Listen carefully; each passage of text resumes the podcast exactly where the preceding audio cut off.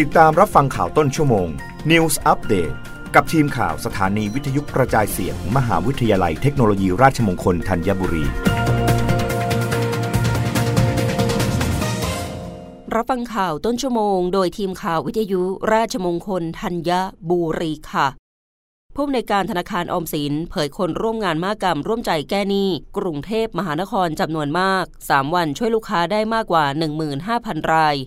นายวิทัยรัตนากร ผู้อำนวยการธนาคารออมสิน เปิดเผยผลสำเร็จของการจัดงานมากรรมร่วมใจแก้หนี้ มีหนี้ต้องแก้ไขเริ่มต้นใหม่อย่างยั่งยืนครั้งที่หนึ่งตามที่กระทรวงการคลังมอบหมายธนาคารออมสินเป็นเจ้าภาพจัดงาน เมื่อวันที่4-6พฤศจิกายน 2565 ณ อิมแพกหอ5เมืองทองธานี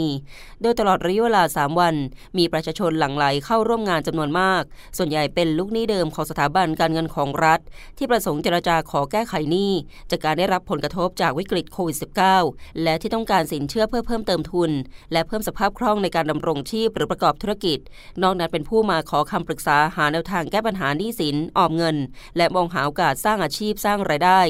รวมแล้วมีประชาชนที่ได้รับการช่วยเหลือตลอดช่วงงานมหกรรมร่วมใจแก้หนี้ครั้งที่ 1 กรุงเทพมหานครจำนวนไม่ต่ำกว่า 15,000 ราย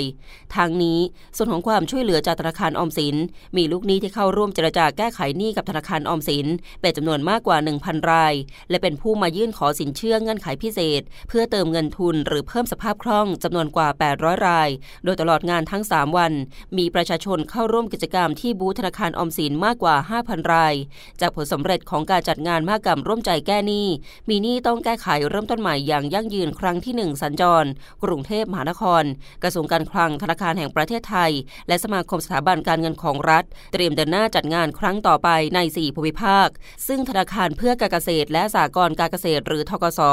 รับหน้าที่เจ้าภาพจัดงานครั้งที่2ณจังหวัดขอนแก่น ระหว่างวันที่ 18 ถึง 20 พฤศจิกายน